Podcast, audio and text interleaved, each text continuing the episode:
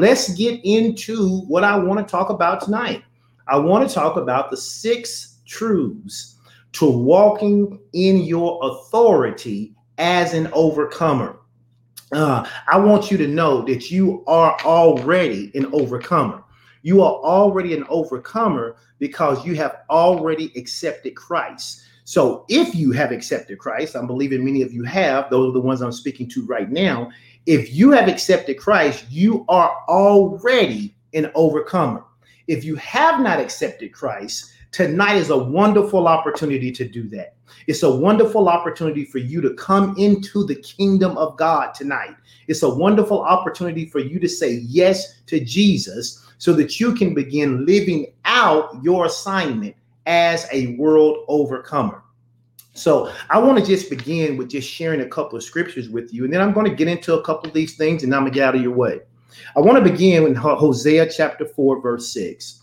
Hosea chapter 4, verse 6 says this it says, My people are destroyed for a lack of knowledge, not because thou hast rejected knowledge, he says, I will also reject thee, that thou shalt be no more priest to me, seeing that thou hast forgotten the law of God. I will also forget thy children. Now, this was important if you were here with us on Sunday, because when Pastor Sean and I were teaching about this on Sunday, we were saying that your obedience is not just for you, but that your obedience has implication for those who are tied to you, just as your disobedience has implication for those who are tied to you.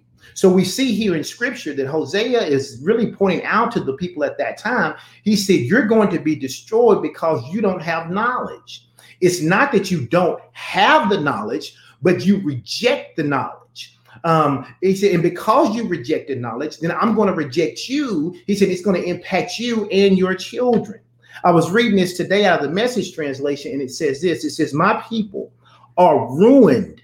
My people are ruined because they don't know what's true and they don't know what's right. My God. He says, You are ruined. You are spoiled. You are no good because you don't know what's true and you don't know what's right. He says, Because you've turned your back on knowledge. He said, Because you've done that, I've now turned my back on you, priest. He says, Because you refuse to recognize the revelation of God. Listen, hear me when I say this. If you refuse to recognize the revelation of God, you set yourself up for ruin. Matter of fact, go ahead and say this say, I will recognize the revelation of God. I will recognize the revelation of God. And because I recognize the revelation of God, my life doesn't have to be spoiled. My life doesn't have to be ruined. My life doesn't have to come up short, lacking the destiny that God has called me to live in. And so we, we, we see that. And so then understanding this truth to walking in this authority that we have as overcomers is vitally important, not just for you, but for those you are called to. The Bible says in Proverbs 4 and 7, it says, Wisdom, and you guys have heard, these are all familiar scriptures. It says, Wisdom is the principal thing. Therefore, get wisdom. And with all thy getting, he says, get an understanding. It's one of my favorite scriptures because it says wisdom. It's the principal thing, it's the thing that you need. You need wisdom. Well, where does wisdom come from? It comes from God. The Bible says in James, if any of you lack wisdom, let him ask of God, and that God would give to him liberally and unabraded. And so Proverbs says, listen, the thing that God has for us, it is the principal thing, wisdom. He says, therefore, get the wisdom. He says, but in all of your getting, make sure you get an understanding. What is the understanding? The understanding is what Hosea was talking about when he talks about recognizing the revelation of God. Pastor Sean has been saying this, and I've been saying it for a while now, and that is that God universally guides us through his word. God universally, that means collectively, guides us through his word. But Holy Spirit uniquely guides us through the Spirit. That's why I have to be able to recognize the revelation of God, and I have to see God as the principal thing so that when I need wisdom, He's the first person that I ask. He's the first one that I go to. He is the one I'm relying on. That even when my intellect is telling me something different, if Holy Spirit tells me the opposite, I drop what I know in my intellect and I pick up what Holy Spirit says. Why? Because that's going to help me walk in the truth of who I've been called, which is to be a world overcomer. Romans 12 and 2, again, a familiar scripture. Romans 12 and 2 says, And be not conformed to this world, but be what? Come on, y'all know this. Transformed by what? The renewing of my mind. Why? That I may prove what is good and the acceptable will of God. A lot of times we read that out of the Amplified because it says, Do not be conformed to this world or this age. Do not be fashioned after and adapted to its external, superficial customs, but be transformed. That word transform means to be changed. How? By the entire renewal of your mind, by its new ideas and its new attitude. Listen, when you begin to catch the revelation of God, you begin to have new ideas and new attitudes. When you begin to understand God in his infinite wisdom, and you begin to rely on his wisdom more than anything else, it begins to cause your mind to see things differently in a new light, in a new way. And so the Amplified goes on to say, so that you may prove for yourselves what is the good and acceptable and perfect will of God, even the thing which is good and acceptable and perfect in his sight for you. See, there are some of us, and we have basically uh, outlined or we have project planned our own destiny. And we've done that without the consultation of the Holy Spirit or without even asking God at all. But the Bible says if you're going to be a world overcomer, if you're going to be a person who leaves their mark on this world, in other words, if you're going to be a person who somebody else's life is going to be impacted in a positive way as a result of you being in this earth, he says, then you have to know what the revelation of God is. Because when you know what the revelation of God is, and when you rec- recognize it as such, then he says, then you will know what not only is good, because some stuff is good, but it ain't good for you. He says that you will know what is good and acceptable and perfect in God's sight for you. We've said this before. Let's say it again tonight. Type in the comment section. Say, I only want what God wants for me. I only want what God wants for me. And I'm telling you, we're going to drill this into you for the next 15 to 20 years that we're teaching this gospel. Why? Because if we can get you to understand that if you are only want what God wants for you, then you will never find yourself distracted by the things the enemy dangles in front of you. Why? Because you will say, God, is that for me? God will say yes. You'll say okay. God will say no. And you'll say, I don't even want it. Don't even look good anymore. Why? Because God doesn't want it for me. I only want what God wants for me. Now, why is that important? It's important because we have something called a soul. Now, you guys heard me say this many, many times before. Our soul is our mind, our will, our emotions, our imagination, and our intellect. In essence, it is the control center of our life. You are a person who is made up of a tripartite being. In the same way that we have God the Father, we have Jesus, the Son of God, and we have the Holy Spirit. They are three, but they are one. In the same way, you are three, but you are one. You are a spirit. You are a spirit speaking being. And you also possess a soul. That soul, again, is your mind, your will, your emotions, your imagination, and your intellect and you have a body. So your spirit man and your soul is housed in your body. That soul is the control center of your life. It is what most people refer to as our flesh nature. And, and, and while the flesh nature fights against God, it can be tamed via the spirit. That's why the Bible says that we get born again, that we become a new creature. We become a new being. We become something that never existed before. And then when our spirit man gets born again, and when we take the time to, to nourish it, to develop it, and to cause our spirit man to grow, he becomes stronger than our flesh. So, as when the apostle Paul says, When I would to do good, it was evil all around me.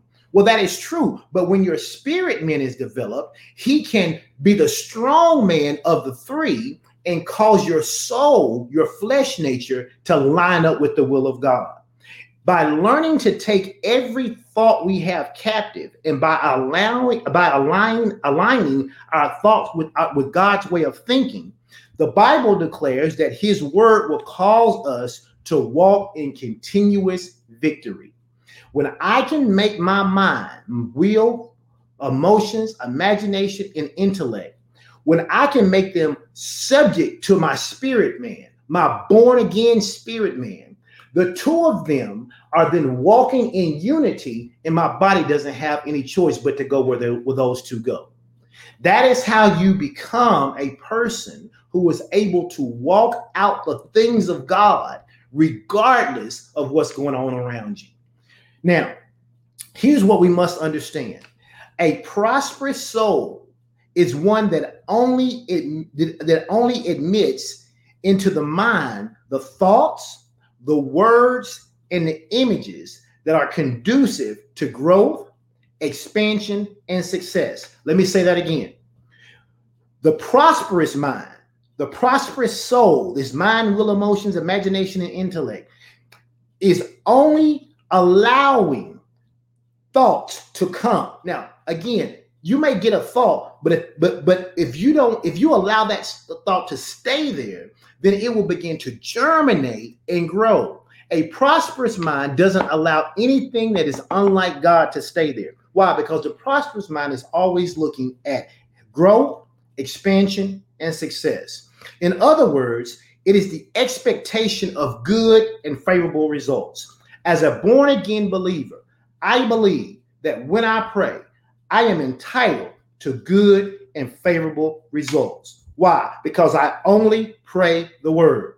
I give God his word back to him. He says that his word would not return to him void. So when I need to know how to walk out in my authority, to, to be a world overcomer, to impact this world in a positive way, I do it through prayer because I understand that when I pray, as we always say, something supernatural happens. Why? Because I believe I have an expectation of good and favorable results. I want to look at Proverbs 23 and 7, and then we're going to get into these truths. Proverbs 23 and 7. It says, As a man or woman thinketh in their heart, so is he or she. As a person thinks in their heart, that is who they become. So if I want to be a world overcomer, I must first believe in my heart that I am. But we know that we are not world overcomers in and of ourselves because we know that we've suffered defeat before. So, how do I know and how do I get the confidence to know that I am a world overcomer? I see myself in the one who's never lost. I see myself in the one who's never been defeated. I see myself in the one who speaks and things change at the mere mention of his word. I am inside of the one who has the ability to overcome anything. In fact, the Bible says it like this it says that when we have faith in God, we have already overcome the world. Why? He says, because your faith in God gives you the ability to overcome situations that you face because God has already overcame them all. In fact, go ahead and type this in the comment section. Say, there is no situation that I can't win. There is no situation that I can't win. Here's the reason people don't win. Here's the reason people don't win because people are products of their thoughts. People are products of their thoughts. And when you become a product of your thought and you have wrong thoughts, then you have wrong results. You are a product of your thought. You are what you continually think about. You are what you continually focus on. You change your life by changing your mindset. If you want to walk in your authority, you got to first believe that you have authority. If you believe you have authority, you behave differently. Right thinking will always precede right action. Hear me when I say that. Right thinking will always precede right action. The converse of that is true. Wrong thinking always precedes wrong action. If you do not think right, then you cannot have right manifestation. If you think wrong, you will have wrong manifestation. So, part of walking in this truth is understanding how important it is for you to become a person who is walking in truth. The Bible tells us in Ephesians 4 and 27, it says, Neither give place to the devil. It says, Neither give place to the devil. And if you study that out, you'll find out that what he was talking about is do not allow your mind to become a workshop for the enemy. Do not allow your thinking to be so contaminated that the enemy is able to give you thoughts and ideas that are contrary to the word of God. And he gets you so desperate and gets you so caught up into believing those falsehoods that you begin to see them as truth. The Bible says in Mark 7 and 15, it tells us that it's not the thoughts that come from the outside of a person that defiles him but it's the thoughts that come from inside, or rather, those things on which our mind dwells. Now, Pastor Sean talks about this quite a bit uh, in, in, in, her in her program, uh, in all of her programs. Really, she talks about it, especially in her program called Soul Shift. When she's talking about shifting your soul, she is literally talking about the way you think, the way you process, the way you perceive the way you understand, the way you comprehend, and the way you internalize things. And so the Bible says, listen, don't be deceived. You have an adversary. And that adversary's job is to convince you that everything God said to you is a bold faced lie. When God says you're healed, he wants to convince you it's a lie. When God says that you are out of debt, He wants to convince you that it's a lie. When God says that you are loved beyond measure, he wants to convince you that it is a lie. Because if he can get you to distrust God's word, then he can get you to distrust God. If you fall into the trap of distrusting God, then you end up by default trusting what he says because the Bible says that you can't serve two masters. You will either serve one and hate the other, or you will hate one and serve the other. And so the enemy's job is to get us in this state where everything we study, everything we hear, everything we've learned, he's trying to get us to throw it to the side. Why? Because he doesn't want us to believe God's word. Why? Because if you believe God's word, God's word will come to pass in your life. The Bible says in First John 5 and 4, it says, For whatsoever or whosoever is born of God overcometh the world. And this is the victory that overcometh the world, even our faith. Notice that our faith is the thing that causes us to be world overcomers. So, as we begin to talk about these six truths, here's truth number one. If you want to walk in your authority and you want to be an overcomer, the one thing you must learn to do is to maintain your faith. You must maintain your faith. The Bible says that we've all been given a measure of faith. What you do with that measure is totally up to you. Are you going to let that measure stay small? Are you going to let that measure uh, diminish into nothing? Or are you going to let that faith be like the mustard seed that starts off so, so small and then grows and becomes so large? What you do with your faith is up to you. But one of the steps to being a world overcomer and walking in your authority that God has given you is learning how to maintain your faith. The Bible says in Hebrews 11 and 6, but without faith, it is impossible to please God, for he that cometh to God must believe that God is and that he is a rewarder of them that diligently seek him. Hebrews 11 and 1 in the message translation says it like this Now, faith is the substance of things hoped for, the evidence of things not seen. In other words, the fundamental fact of existence is that is, is this we trust God. How do I know that my debt deliverance is true? Because I trust God.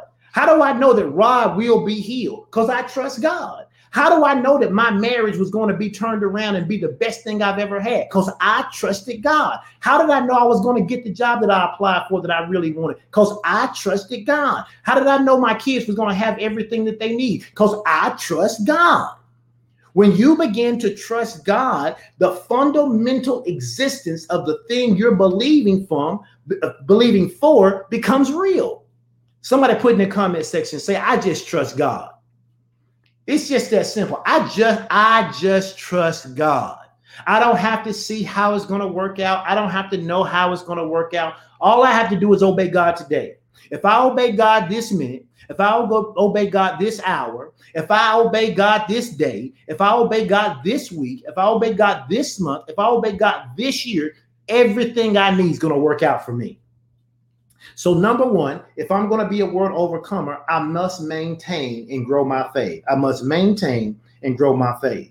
Number two, if I'm going to be a world overcomer and walk in this authority, the second thing I must learn to do is to recall my victories. I've got to learn to recall my victories, my previous victories. Why is that important? Because the enemy wants to bombard us the enemy wants to bombard us with thoughts of defeat. He wants to bombard us with thoughts and ideations of not being able to make it and not have enough. And, and, and sometimes, let's just be honest, it feels that way. Okay. It feels like I, I, like like I don't like I don't like I can't make it. It feels like I I'm, I'm not going to be able to to overcome. It feels like I, I like like like like it would be easier to give up. But that is when I recall the previous things that God has done for me. The Bible says in Revelation chapter 12, verse 10 through 11, it says, Then I heard a loud voice in heaven say, Now have come the salvation and the power and the kingdom of our God and the authority of Christ. For the accuser of our brother, who accuses them before our God day and night, has been hurled down. Verse 11 says, They overcame him the accuser of the brethren by the blood of the Lamb and by the word of their testimony. They did not love their lives so much as to shrink from death. Did you hear me? He says they didn't love their life so much. And when he says love their life, he's talking about them loving their reputation. He said they didn't love their reputation so much that they were willing to turn back and not trust God. They didn't love they didn't love their reputation enough that they were willing to just say, "Oh, well, I guess it just won't work out." No, they were willing to say, "Here's what God said." God said, I am healed. And I don't care how long it takes. I don't care how, how what I have to go through. I am going to stand on God's word.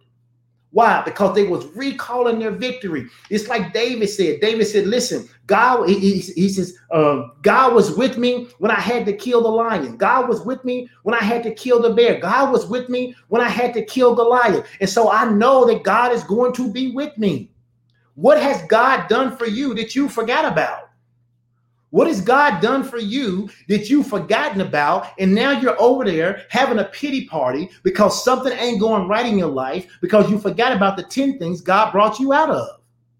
You got to learn to recall your previous victory. God, I thank you that when my mama was sick, you healed her. God, I thank you that when we thought we was going to lose the baby, you pulled through for us, God. I thought when we weren't going to have the money to pay rent, God, you showed up on time. God, when we didn't have a car and we needed a way to get to work, God, you always provided. In, in the words of my spiritual mother, God, I thank you for being the God of the toilet paper. I thank you that whatever I needed, you showed up. I thank you that whenever I had a need, you either brought somebody by or you allowed something supernatural to happen to get me what I need. And so, God, I am not giving up on you now.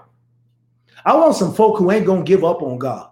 I want to do life with some folk who say at the end of the day, I'm willing to lay my life down believing God than to pick my life up and quit on God. I'm not going to give up. I'm not going to cave in and I'm not going to quit because I trust God's word.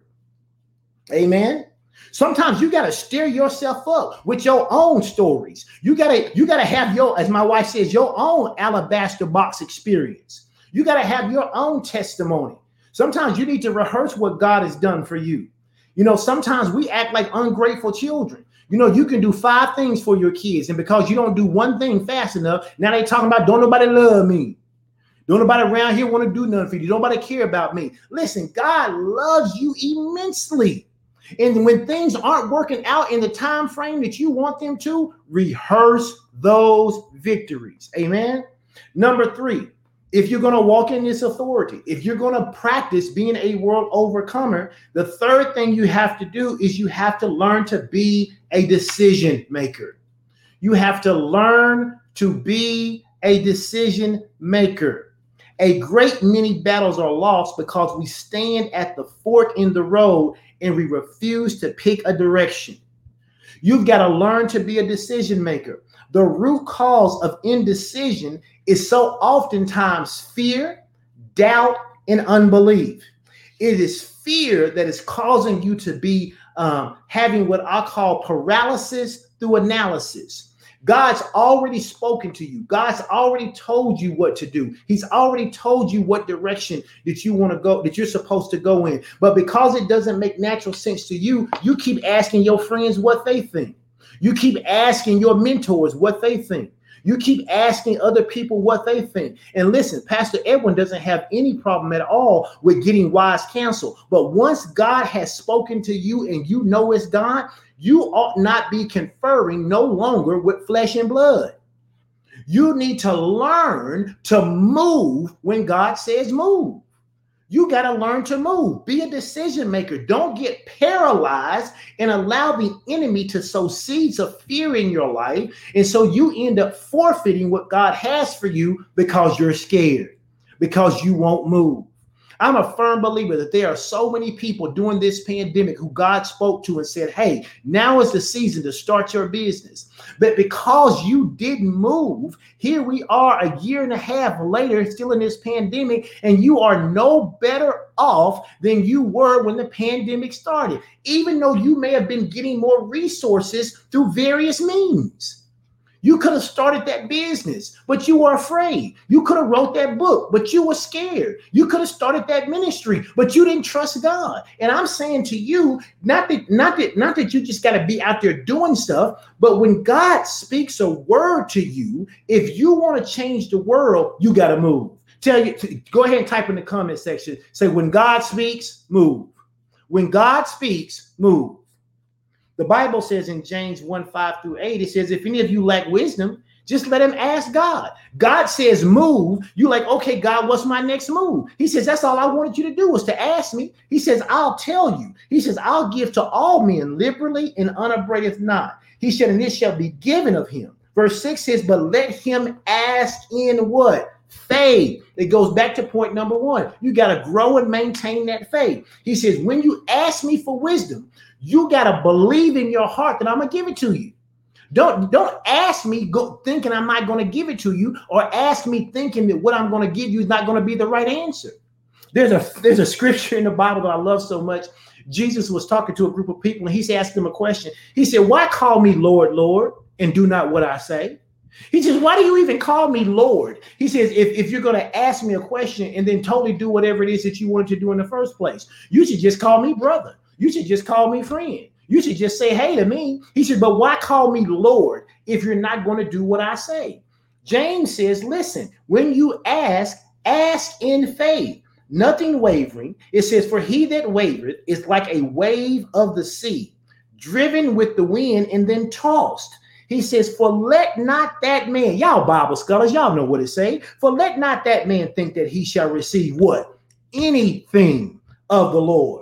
He says, For a double minded man is what? He is unstable in all of his ways. While an open mind is priceless, it is priceless only when its owner has the courage to make the decision to move.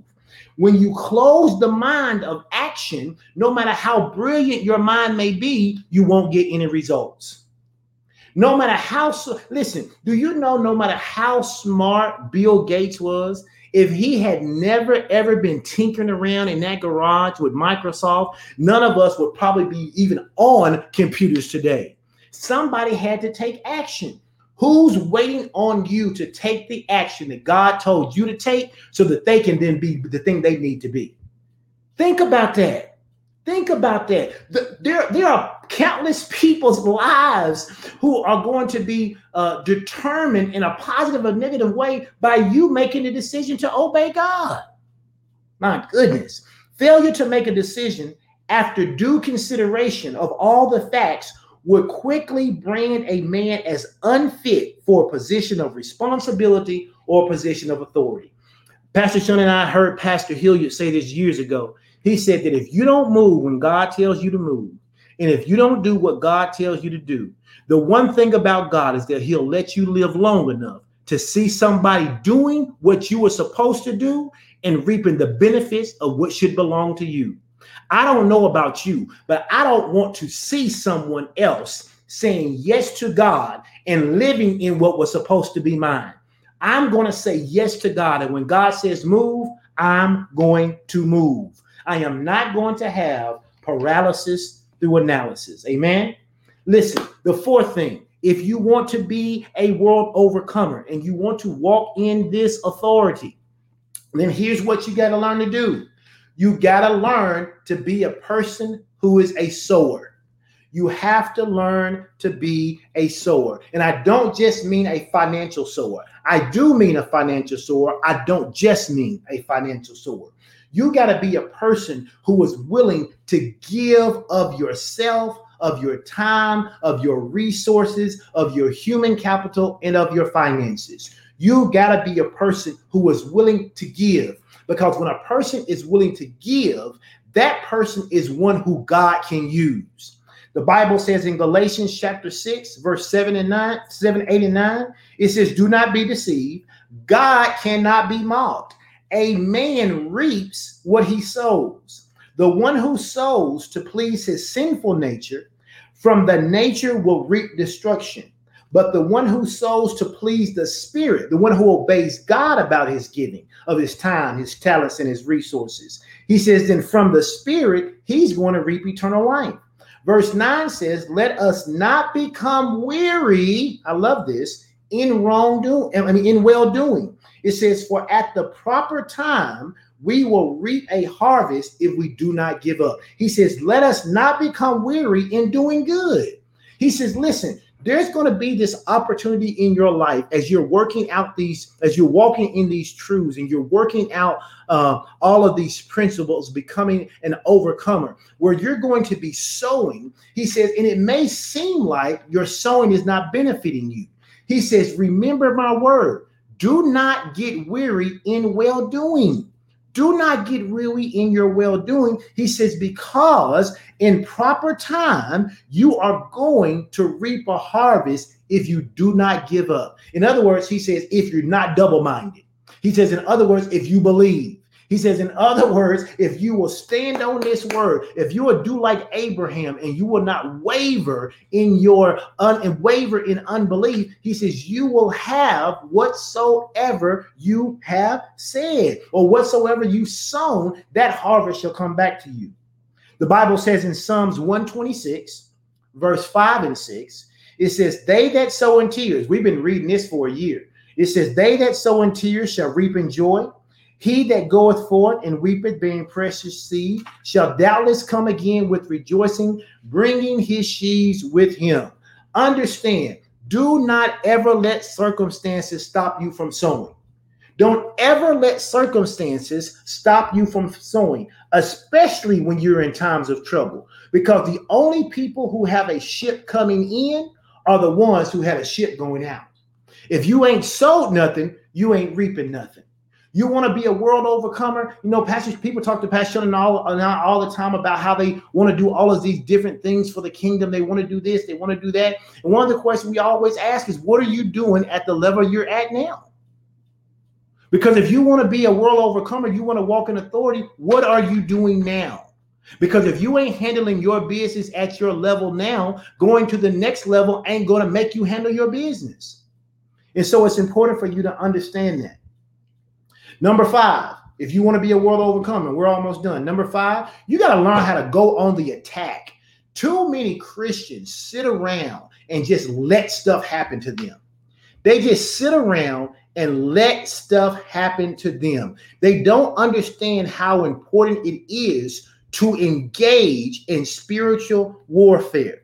Now, we understand the Bible says in second in second Corinthians 10 4 through 5, it says, For the weapons of our warfare are not carnal. Okay, so we, we can put a period right there. We understand that you can't be swinging on the devil. We understand you can't be cussing out demons. We understand that none of the stuff that may get folk up off you in the natural is going to work in the spirit.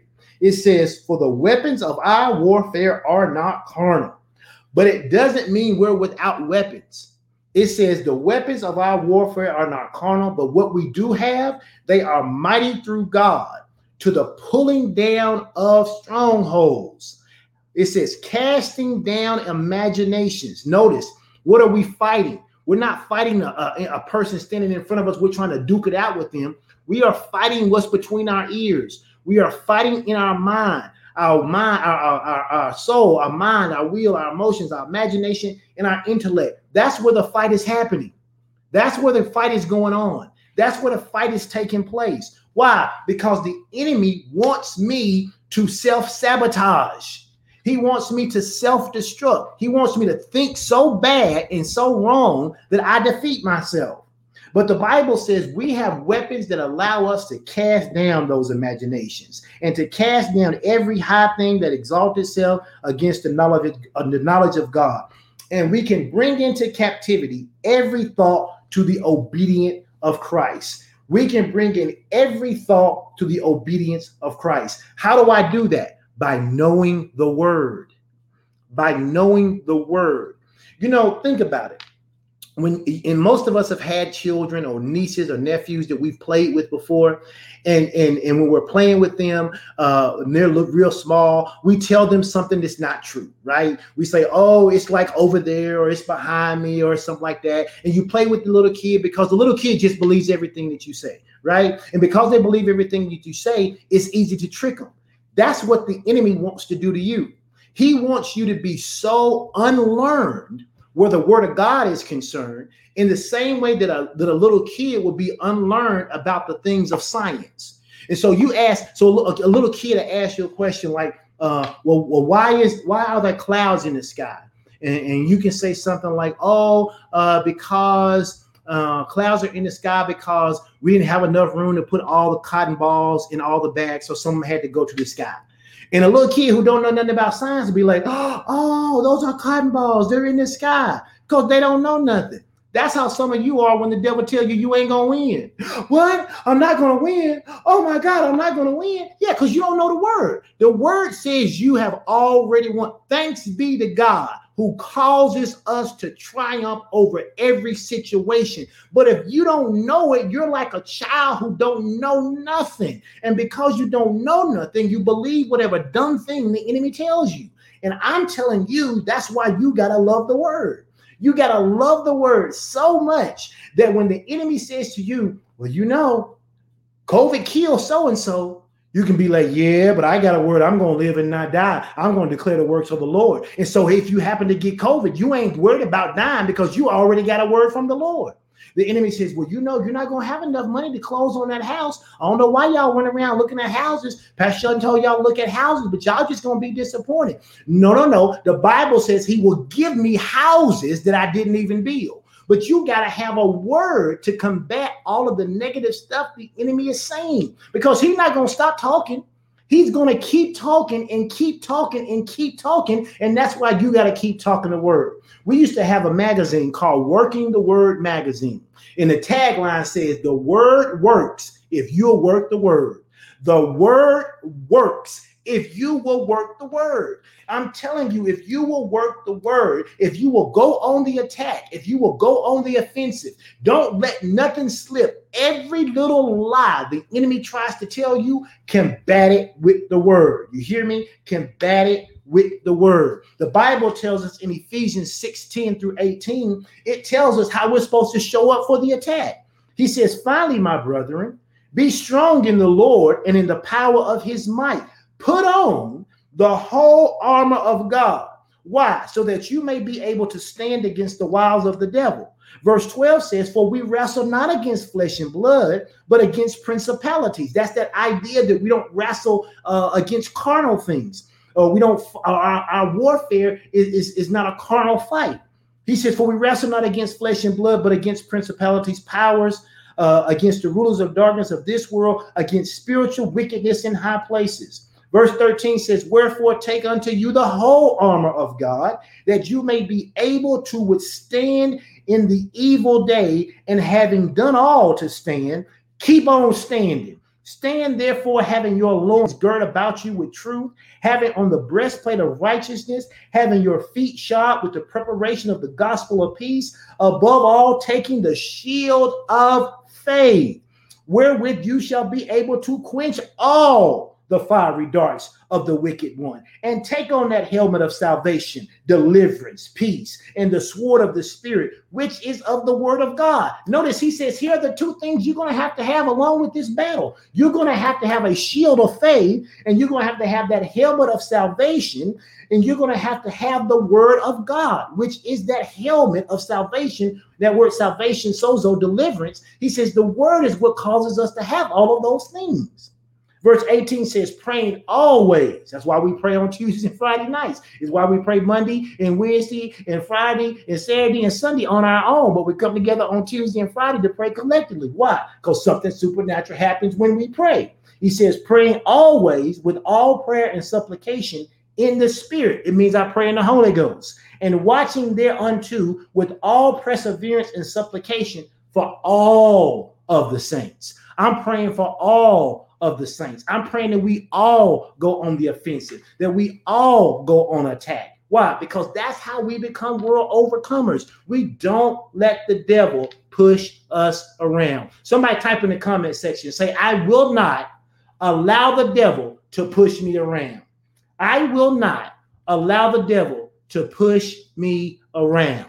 I just won't do it. I won't allow the enemy to come and push me around, make me feel like I'm nothing, make me forget about what it is that God has said, and make me start believing something that's not true.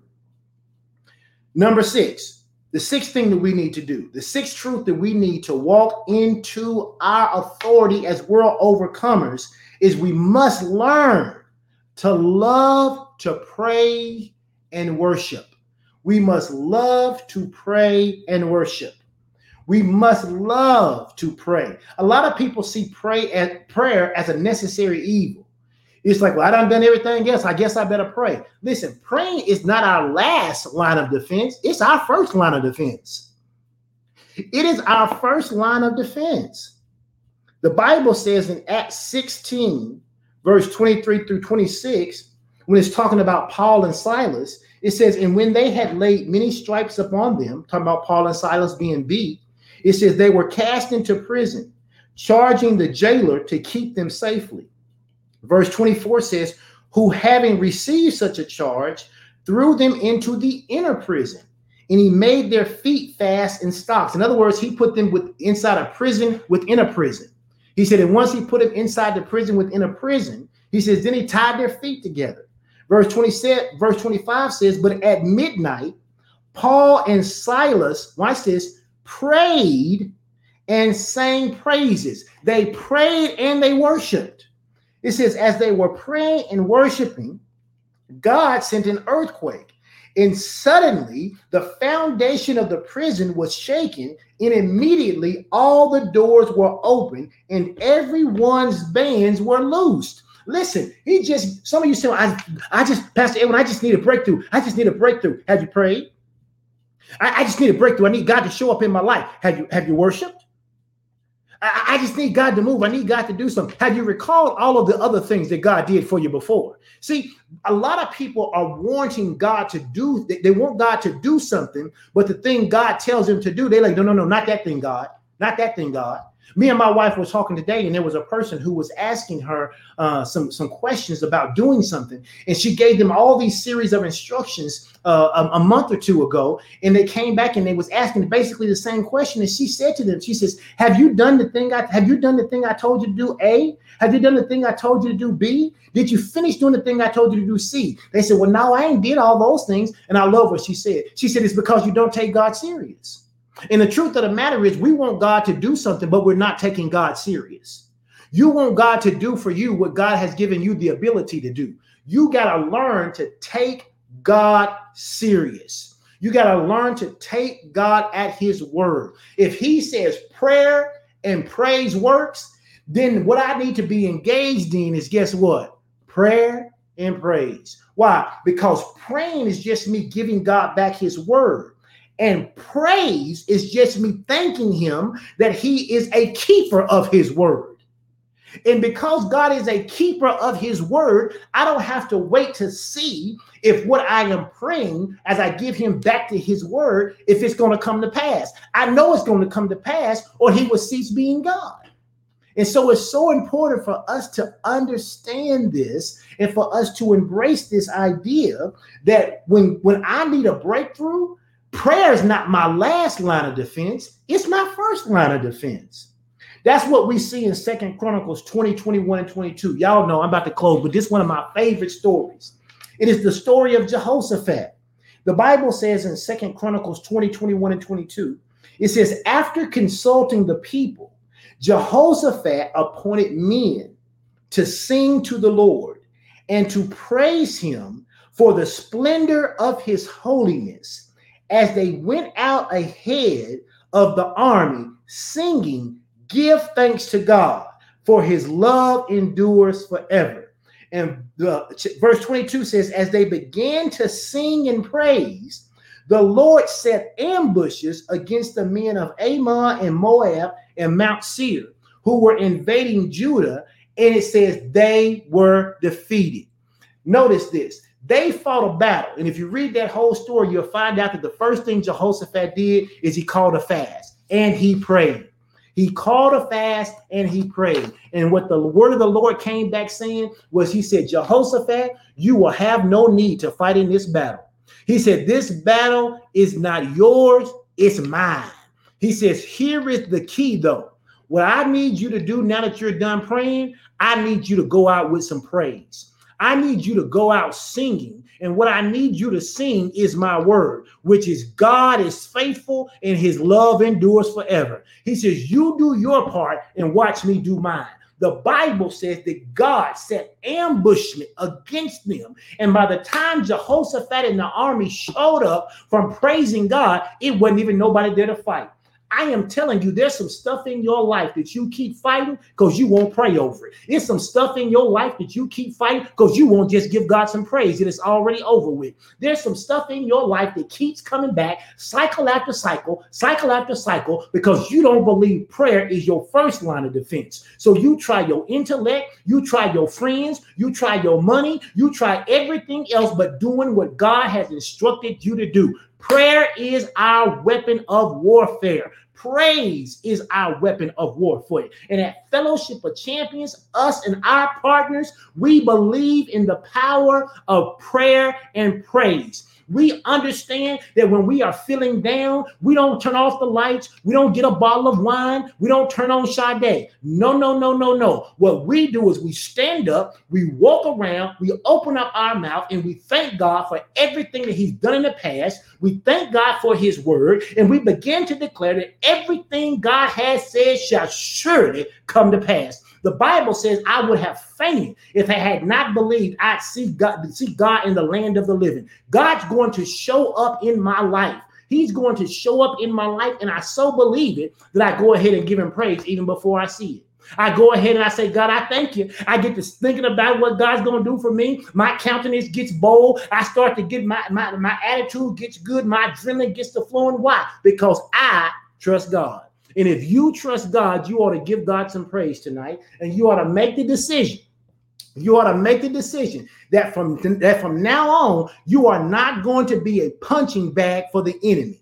You are not going to let the enemy get his kicks by, by, by, by punching you in the face and watching you cry spiritually. No, no, no, no, no. You want to fight? Let's go. I'll be your huckleberry. Let's go. You, I, I, I can show you what this word do. You think you can run me? No, no, no, no, no. I bet you I can run you. Why? Because the Bible says you may come at me one way, but you're gonna flee a multitude of ways. He says, listen, and don't let me get my prayer partner with me, because if I can run a thousand, me and my prayer partner are run ten thousand. We'll make all of hell have to shut it down. Why? Because we believe God. So somebody asked me, How do you know Rod's going to be healed? Because I believe God. I already know what God said He's going to do, and I'm just going to trust Him. And I'm willing to put my reputation on the line because it's not mine, it's God's. Now, you say, Well, Pastor, that's crazy, but that's why I get crazy things happening in my life. That's why I have miraculous things going on in my life. Why? Because I'm willing to trust God with everything that I have. And I know, I know, I know I got some more champions out there. I know I got some more champions out there.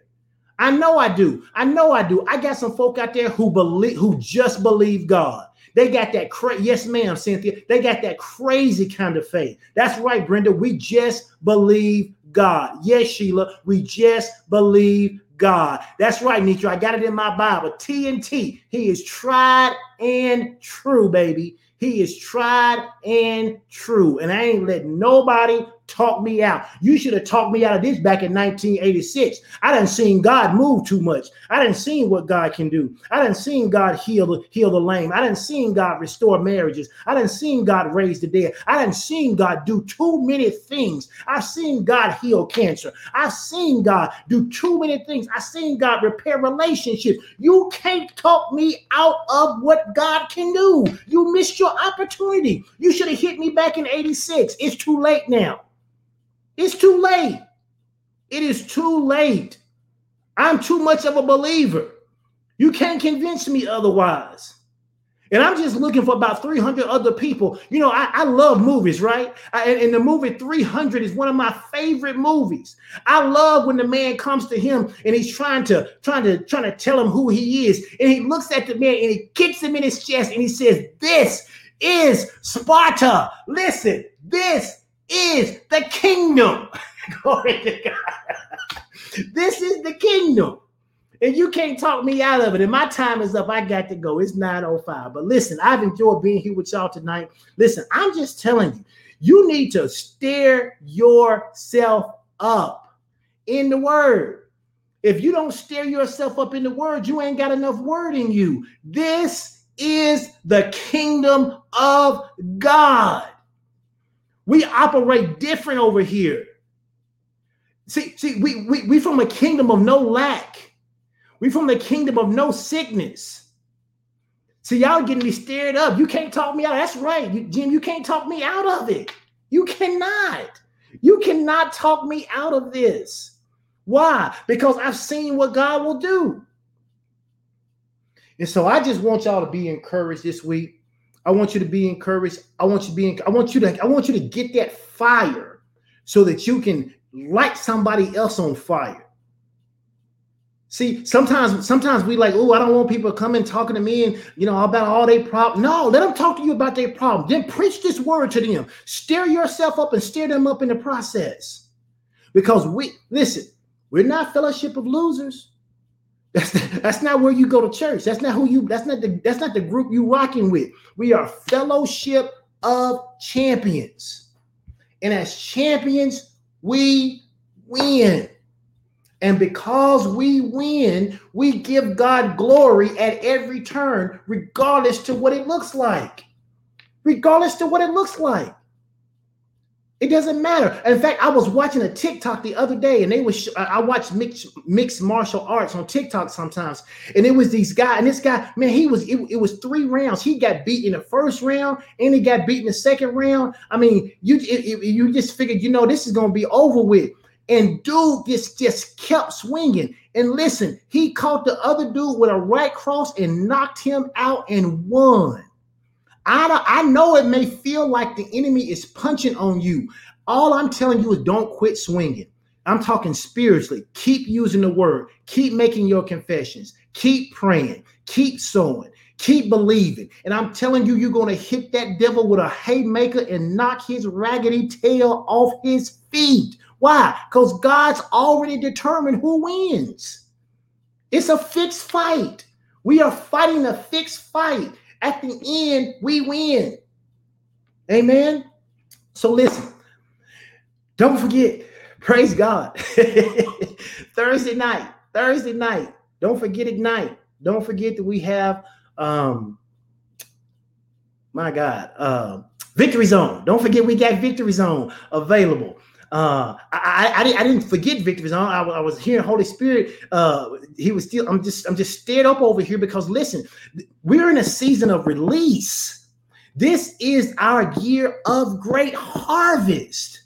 The enemy wants to do everything he can to get you to punk out. I, I, I ain't letting you quit. I ain't letting you quit. If you keep clicking that button and you keep showing up, I ain't I ain't preaching a word that's gonna let you quit. You're gonna win. You go if I have to drag you across the finish line, you gonna win because we are winners. You gonna win because God's already determined it. Ain't no sense in you letting your ain't no sense in you forfeiting the win when God's already given it to you. So Thursday night, make sure you join us for Ignite. Make sure you join us for Victory Zone.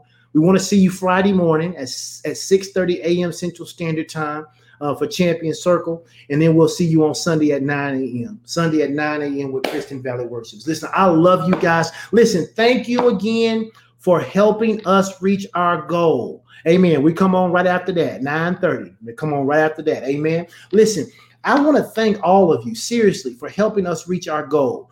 If you are part of the Fellowship of Champions virtual uh, group uh, page, if you're a part uh, of the of the FOC Northwest group, or if you're on the main Fellowship of Champions page, when you see that thing thanking everybody, will you share it? Because it's so many people who gave on the various platforms. They gave through PushPay, they gave through Tithely, they gave through Givelify, they gave on, on Facebook. Some people did through PayPal. It was so many people who gave. Some people sent in their checks. There were so many people who participated. I really want everybody who gave to see that we made it. And some of them only gave because you shared it. That's the only reason why they gave. They didn't give because of us, Fellowship of Champions, or even me or Pastor Sean. They gave because they believe in you and you ask them to.